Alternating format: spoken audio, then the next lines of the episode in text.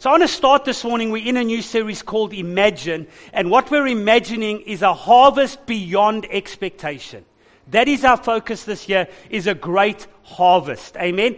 And everything else we imagine, God will add it to us. Can you say amen? That's not what we're chasing. We're chasing God this year. We're chasing after the lost this year. And here's how you can be part of our new season as a local church, which is discipleship. Every believer a leader, every leader a disciple maker. This is how simple it is. Find someone who's not saved, bring them to church, get them saved, and then walk with them until they can do the same. It's that simple.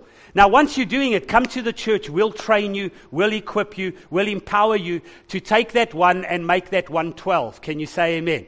And then we really can shift things in our nation. So we're talking this morning, turning to Joshua chapter 3, verse 5. I will continue this next week, but I want to just give you this scripture. It is so incredible. It says, "And Joshua said to the people, 'Sanctify yourselves, for tomorrow the Lord will do wonders.'" Say wonders. So what he was saying is, sanctify yourself today, so tomorrow God can do in your life what he wants to do. Can you say amen? And so the word sanctify here in the Hebrew is the word kodesh. It means to prepare or dedicate. It means to set apart, listen, or keep oneself. So when you sanctify yourself, you're making a decision. I'm keeping myself for what God has for me. I remember when Mandy and I first met, and we'd been married before, we'd been through whatever we'd been through, and God brought us together, and how, you know, we were in our 40s already, we understood marriage, we understood the sexual life, we understood all that, if you know what I'm saying, and we made a decision to keep ourselves until we got married at 40 years old. Amen? Now, I must just say this, if it wasn't for Mandy, that might not have happened. I made the decision, she made it happen. Can you say amen? But listen, here's the thing. By keeping ourselves, it released God's blessing and favor and anointing into our marriage, and it took our relationship to the next level. When you sanctify yourself to God, you are keeping yourself for what God has in store for you. Can you say amen? It also means this. It means to set yourself apart for something special. Look at the person next to you. Say, God's got something special for you this year. And by setting yourself aside, you're saying, God, I'm not just going to live my life. I want that special that you have for me. Amen? It also means to be holy. All right, then it says, sanctify yourself today, because tomorrow, say tomorrow, God's going to do wonders. Or now, this word wonders is a very interesting word. It's the Hebrew word palah. Say palah. This is what it means. It means to be separated, or listen to this, to become distinguished. So when you set yourself apart, listen, God sets you apart. When you set yourself apart, listen, God will make you become distinguished. What does distinguished mean? It means you'll stand out. It means others will look at you and say, there's something different about you. Not because of something you did, other than just say, God, I'm going to keep myself for what you have for me. All right, so it says to be distinguished. It also means this, to be able to accomplish great, difficult, and wonderful things that were previously hidden. So there are things hidden in God for you that you haven't even discovered, but by setting yourself apart, you make the first step to stepping into that. Hallelujah. God has got things in store. And then it means to perform or do miracles. So I want to say this, when we talk about great wonders and great things, we always try and think of it in a human context. So for you, great might be, wow, this, you know, or that, and it's something huge. Listen, sometimes it's the little things that God does in your life that sets you apart. Sometimes it's those little adjustments that he does, 1, 2, 3, that launches you into number 4. Don't despise small things. The biggest things that have happened in my life are the small things that God's done, because they've empowered me to go to the next level. Amen? And so we see what is vital to understand then this morning is this, that you do not sanctify yourself in the new covenant. Listen carefully. In the new covenant, you've already been sanctified. What you do is you do the applying. God does the sanctifying, you do the applying. Say, God does the sanctifying, I do the applying. And it's very important that we understand that. Listen to 1 Corinthians chapter 1, verse 30. I'm going fast because we've got a lot of people to pray for this morning. Are you excited? Who's expectant this morning? You know what? We prayed for each other this morning, the elders and the leaders that are serving this morning. We nearly had revival before the service even started. We almost couldn't open the doors for you.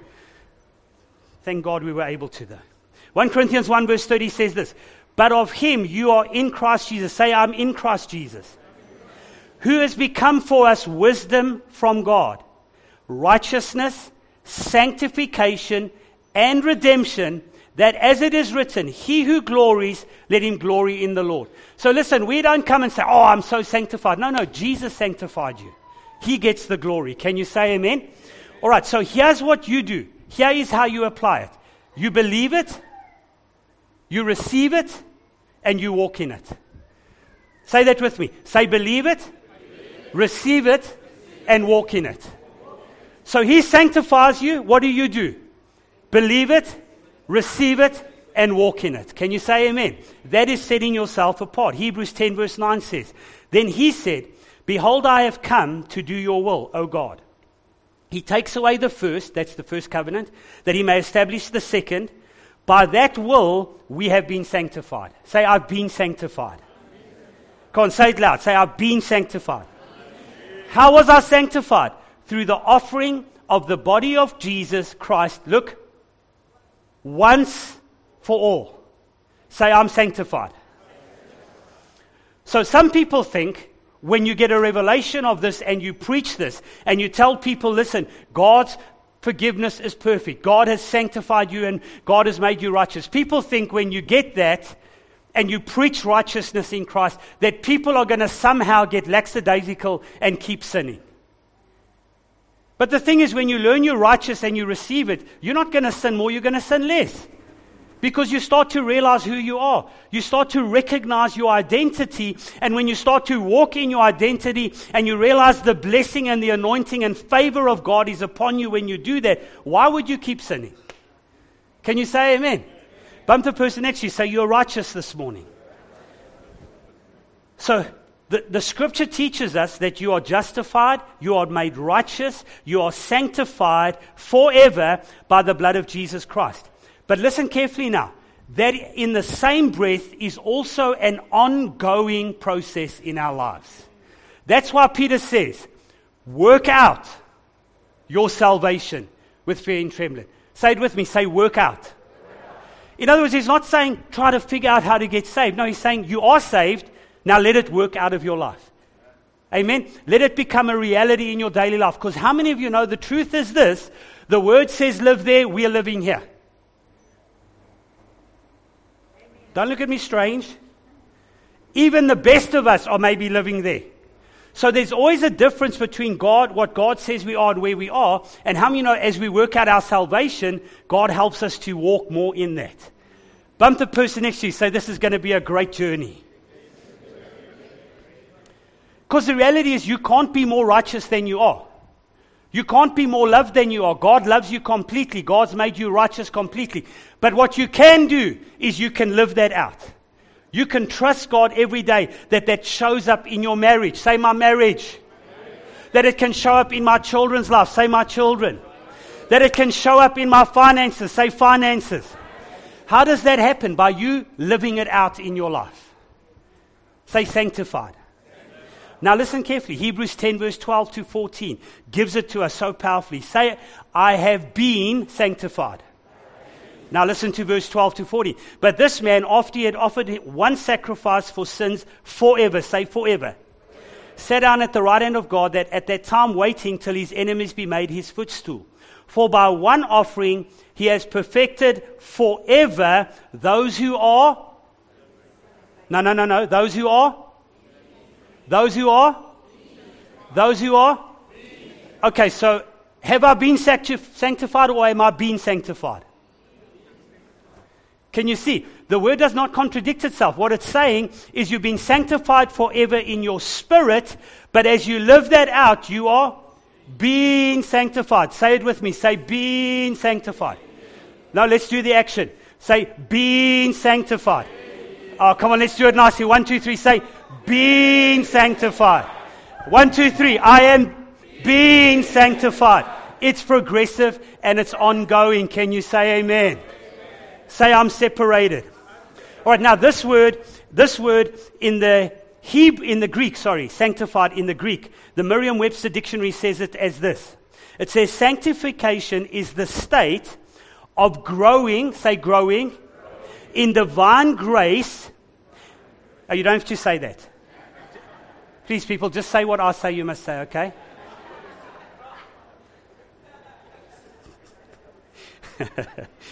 All right, it's the state of sanctification is a state of growing in divine grace as a result of my commitment to salvation. So say, I'm growing. All right?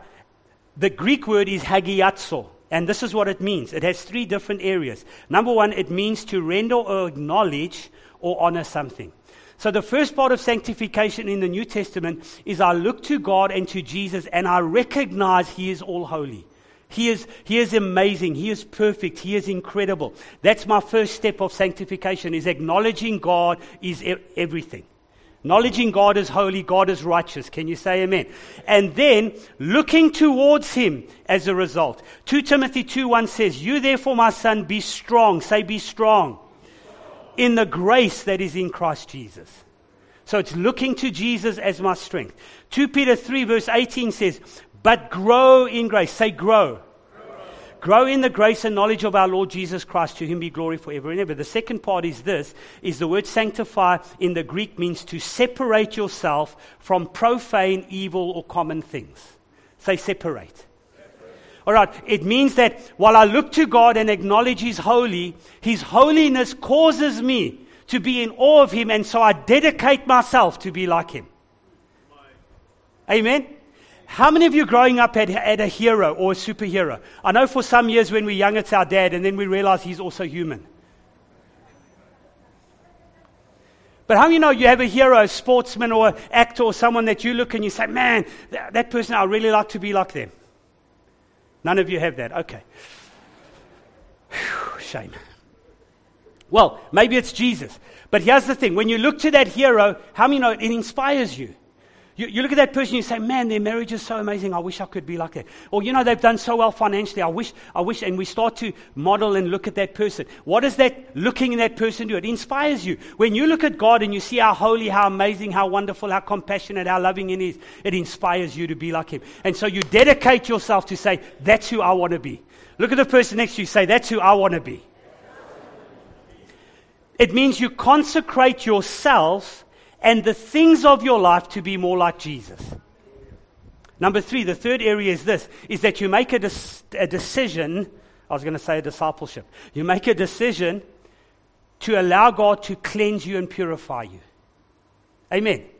Now, if I'm sitting here today, I'll be honest with you. Last year, I did my absolute best to be the best pastor, the best husband, and the best Christian I could be. I really did. But I missed in areas. Amen. I didn't get there in all the areas. So guess what I do? This year, in my fasting, I dedicated myself. I said, God, cleanse me from unrighteousness. Cleanse me from those areas where I didn't measure up. Cleanse me from those areas where I messed up. I lost it. You know, I flew off the handle. My axe head. Amen. Help me in those areas for what's fallen. Restore me, cleanse me, purify me. Why? So that I can be set apart for what you're going to do this year. Look at the person next to you and say, set yourself apart.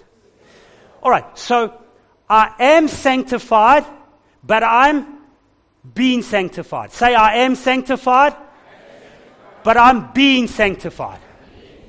Look at 2 Corinthians 7:1. We're nearly there. It says this. Therefore, having these promises. What promises?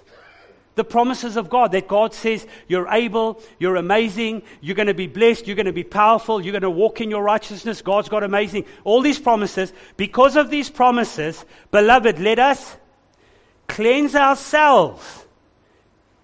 Okay, who's going to cleanse? Let us cleanse ourselves. What? From all filthiness of the flesh and the spirit, perfecting holiness. In the fear of God. Amen? So this scripture makes it feel like maybe you're not sanctified and you're not righteous. No, it's saying because of the promises of God, because you're righteous, because you look to God and He's awesome and amazing, because you fear God, what are you going to do? You're going to take the decision. You're going to make the effort. You're going to put in the faith. You're going to exercise the grace. You're going to put in the effort intentionally every day to be more like Him, to perfect holiness, to deal with those areas of filthiness. Look at the person next to you and say, "Sis, man, get rid of the filthiness in your life." Now listen, it's not a dead work. It's not you trying to, you trying to save yourself. No, you're already saved. And it's you now trying to work with God to let that salvation become part of your life in every area. In your marriage, in your finances, in your children, in your relationships, in your workplace, wherever you are, let Christ live through you and out of you. Can you say amen? That's what it means to be set apart. And that's what we're doing this morning. When we pray for you, when we set you apart this morning, when we sanctify you and your family, when we pray the anointing on you, that's what we're trusting God for. We are setting you aside for this year because you are called. Look at the person next to you. Say, "You are called for greatness." You are called to do something in the kingdom. Can you say amen? And this year we are going to step into that calling. Say, "I'm going to step into it." All right, so just quickly, how does this happen? How does this happen? Well, there are four areas in the New Testament that made it happen for them. It was doctrine, communion, fellowship, and worship. All right? Have a look at Acts 2, verse 46 and 47. It says, "So they continued daily," say daily, "in one accord in the temple." So there was unity. "Breaking bread from house to house. They ate their food with gladness and simplicity of heart, praising God and having favor with the people, and the Lord added," say the Lord added. Notice the Lord didn't subtract, the Lord added to the church daily those who are being saved. So what is doctrine? Doctrine means I get committed to a local church where the word is preached, and I let the apostle, let the sent one, let the person God has called speak the word of God under the unction and anointing of the Holy Spirit into my life. All right? Now listen, they are not God in my life, they're not Jesus. You have a personal relationship with Jesus. You have a personal responsibility to work out your salvation. But God put the fivefold ministry in place so that we can be equipped. We can be prepared. So we can have a unity around a function and a purpose and a mission, an assignment that God has put us on. Number two, it says this. It says that they had communion. Now, communion involves all of that. It's breaking bread from house to house. It's fellowshipping. It's being in unity. It's working together and not against each other. Can you say amen? Helping each other become who we need to become. And then it says they fellowship together. Pastor Tony's definition of fellowship has always been the best. I don't understand it, but it is the best. Two fellows in a boat. Fellowship.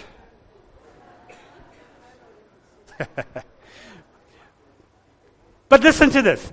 If you were two fellows in a ship, you would have to speak to each other. And if you wanted to go anywhere, you'd have to row in the same direction. So you get it. So fellowship is working together, helping each other, and being on the same page. And then worship. Amen? Private worship and individual worship, and then corporate worship. Amen?